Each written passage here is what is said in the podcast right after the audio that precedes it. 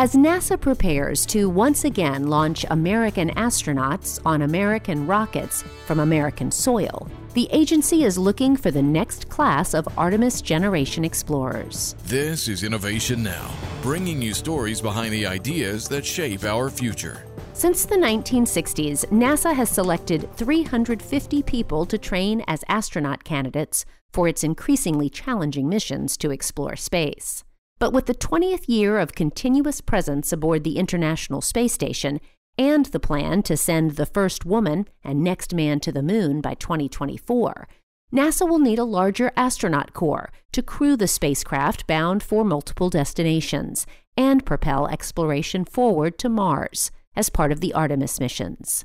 Astronaut candidates must be U.S. citizens, have a master's degree in a STEM field, have at least two years of professional experience or 1,000 hours of pilot in command time in jet aircraft, and be able to pass NASA's long duration spaceflight physical. If you have what it takes to be an Artemis generation astronaut, apply online from March 2nd to the 31st at www.nasa.gov/astronauts. For Innovation Now, I'm Jennifer Pulley. Innovation Now is produced by the National Institute of Aerospace through collaboration with NASA and is distributed by WHRV.